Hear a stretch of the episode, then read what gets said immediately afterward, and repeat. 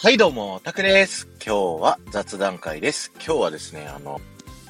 リスナーだったり、聞き戦のあなたに向けて送るですね、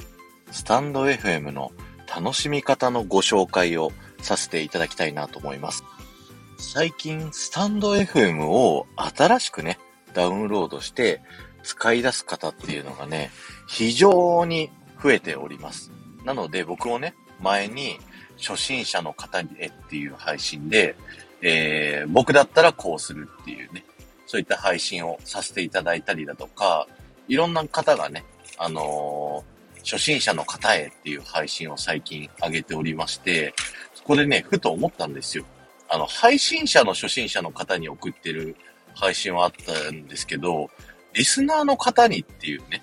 その配信がなかったような感じがしたので、その話をね、今日はさせていただきたいなと思います。僕はね、あの今、ラジオ局で営業として働いてるんですけど、先週ね、あの、リスナーさんと、あの、オフ会でね、飲み行ったんですよ。ラジオ局の社員なのに、そのラジオ局聞いてくださってるリスナーさんと飲み行ってね、こう楽しく話をするみたいなことができるっていうね、そういうのってすごくないっすか？なんかね。パーソナリティとリスナーっていうね、その関係の絆っていうのもラジオって本当に素晴らしいもんなんですけど、実はリスナーとリスナーのね、このつながりっていうのもね、また本当にね、素晴らしい関係をね、築ける。そんなようなね、お話を今日はさんポイントに分けて、えー、ご紹介したいと思います。まず一つ目は、お気に入りの配信者さんを見つけようっていう話ですね。えー、スタンド エフエム、音声配信がこれから来るから、僕も発信してみようかなとかね、好きな人がスタンド エフエム で音声配信をやってるから、ちょっとまず聞いてみようみたいな、そんな方々が、えー、この配信をね、聞いてくださってると想定してお話しさせてもらってるんですけど、えー、まずね、配信始める前とかね、にも、いろんな配信聞いてみようだとか、ある人を目的にね、入った時に、他の人はじゃあどんな配信してるのかなっていうね、聞きに行くっていうのがね、あると思うんですけど、ぜひあなたのお気に入りの配信者さんを見つけていただきたい。で、どんな感じでね、探したらいいかっていうと、スタンド エフエム トップページのですね、一番右上に虫眼鏡のボタンがついているんですよね。これを押すとですね、あの、キーワード検索ができるので、まずはね、もしあなたの趣味であるものだったり、ことだったりのワードをね、入れていただいて、検索していただくと、それに関するね、言葉をプロフィール欄に入れてあったりだとか、あとはハッシュタグをね、つけて、その、あなたの趣味のね、話題を喋ってる配信者さんに巡り合うことができるので、ぜひね、その人たちから配信をね、聞いてみていただけるといいかなと思います。特に、ハッシュタグで、えー、検索するとですね、あの、新しい順にね、あのー、出てくるんですよ。他の放送とかで検索すると、あの、すごい古いやつとかがね、上の方にあったりとかするんで、その人がね、今も活発に配信活動してるかどうかちょっとわかんないので、できればハッシュタグからね、探していくっていうのがいいのかなと思います。で、二つ目ですね。え、お気に入りの配信者さんを見つけたら、フォロー、いいね、コメントをしてあげようですね。配信者さんにとって聞いてくれることってすっごく嬉しいんですよ。だから、まあ、こっそりね、聞いてるっていう方も結構いらっしゃると思うんですけど、そこからね、もう一歩踏み出して、いいねボタンをまずポチッとね、聞いた配信に押してあげるだとか、フォローを押してあげるだとか、あともっとね、進んできたらコメントを残してあげて、そのパーソナリティの方とコミュニケーションを取るっていうのをね、ぜひチャレンジしてみてください。配信者の方はね、あの、すっごく嬉しいんですよ。コメントとかいいね来ると。なのでね、ぜひ、あの、なんかちょっと迷惑じゃないかなとか、すごい常連の方がいっぱいいて、なかなか声かけづらいなって、あの、思われる方もね、いらっしゃるかもしれないですけど、そこはね、あの、まあ、だんだんとね、あの、そう、自分がそうしたいなっていう気になったらね、いいのでね、ぜひ、あのコメントだったりいいね、フォローやってあげるとパーソナリティがすごく喜びますので、やってみてあげてください。そして最後、みっつめですね。お気に入りの配信者さんのリスナー同士でつながろうです。お気に入りのね、配信者さんのコメント欄とかを見てるとですね、その配信者さんのリスナーさんが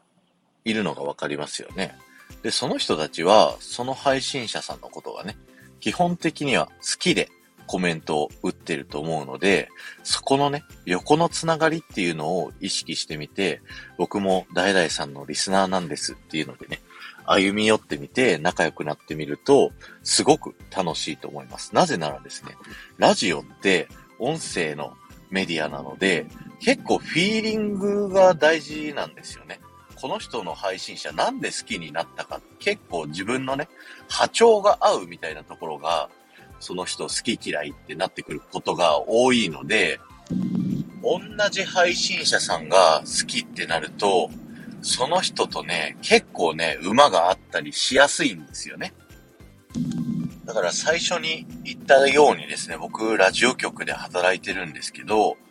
この間会ったのがね、あるパーソナリティのリスナーさんの方たちなんですよ。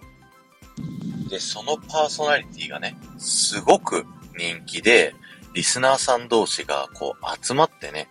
あの共通の話題がそのパーソナリティさんのことがあるんで、あの話も尽きないですし、波長も合うのでね、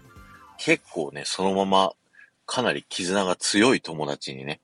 なる人が多いんですよね。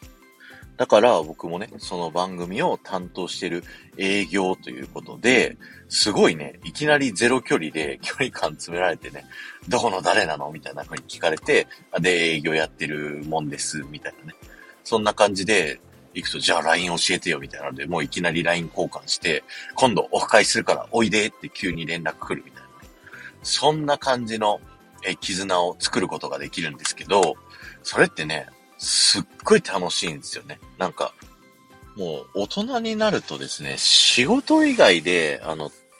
かけごん、かけがえのない友達に出会うって、なかなかなくないですか？あの、仕事と家庭でね、もう行ったり来たりしてて、他のね、外で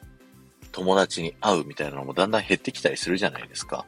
そんな中で、そういったラジオっていう共通の趣味、面白いことがあって、そこで同じ配信者さんのことが好き、えー、パーソナリティのことが好き。で、そこで出会った人ってなると、もうね、かけがえのない友達にね、なっちゃうんですよね。それが面白いラジオの魅力、横のつながりだと思うんですよ。でもね、同じ好きな配信者さんがいて、コメント欄にコメントしてあるからって、じゃあいきなりその人のところに、こう連絡しに行ってレター送るとかってなかなかできないじゃないですか。恥ずかしいですもんね。で、そんな人にね、おすすめなのがですね、ツイッターなんですよね。ラジオ局のラジオ番組って最近ね、ツイッターのハッシュタグを決めてるんですよ。この番組をシェアしてくださるときはハッシュタグなんとかをつけてくださいねっていう風にね、よく番組内で言っていて、そうすると同じ番組をね、聞いているリスナーさんがツイートをすると、同じくね、同じタイミングで番組を例えば生放送で聞いてる人たちだと、リアルタイムで聞いてる人たち同士でつながれるっていう、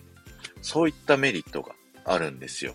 なので、このスタンド エフエム でもね、配信者さんであの、ハッシュタグ設定されている方、結構いらっしゃいます。あの、まだしてない方はよかったら、自分のね、番組のハッシュタグ作ってみていただきたいんですけど、それをね、あの、ぜひ、僕の場合はハッシュタグタクラジっていうのをね、ずーっと一番いっこめの投稿から全部ね、作ってるんですよ。なので、リスナーさん側としてね、あの、一人一人に自分からアタックしに行くっていうのが、ちょっと恥ずかしいよっていう方はですね、ぜひその、パーソナリティさん、あの、配信者さんが設定してるハッシュタグでね、あの、ツイートをしてみていただくと、よ、同じくね、横にいるリスナーさんに届くと思いますので、ぜひやってみてくださいね。まだスタイフはね、あの、すごい、こう、超絶カリスマ的な配信者さんがいるっていうわけではないので、だんだんとね、あの、ちょっとずつリスナーさんが増えていく過程っていうのを見ながらね、こう楽しんでいくっていうのもいいと思いますので、ぜひね、今回紹介したさんポイント、いっこめがお気に入りの配信者さんを見つける、にこめが配信者さんにいいね、コメント、フォローしてあげること、みっつめが、えー、そのお気に入りの配信者さんのリスナー同士でつながること、えー、やってみていただけると、よりこのスタンド エフエム ライフをね、楽しくやることができると思いますので、ぜひやってみてくださいね。今日は終わりです。ありがとうございました。この放送が面白いと思った方は、ぜひ、ハッシュタグ、タクラジをつけてですね、ツイートしていただけると嬉しいです。そして、前回の配信から今回の配信までで、コメントいただけた方の名前をお呼びしたいと思います。ガンモさん、リボンちゃん、埼玉のママさん、ありがとうございました。あ、あと言い忘れてたんですけど、あの、そのにのね、中で、レターもぜひ送ってみてくださいね。で、レターを送るときの諸注意なんですけど、レターを送ったときにね、あの、本文だけしかね、配信者さんに届かないんですよ。だからその本文の中にご自身のね、お名前をぜひ入れていただけると、配信者さんもね、返信しやすいと思いますので、よろしくお願いします。ではまた。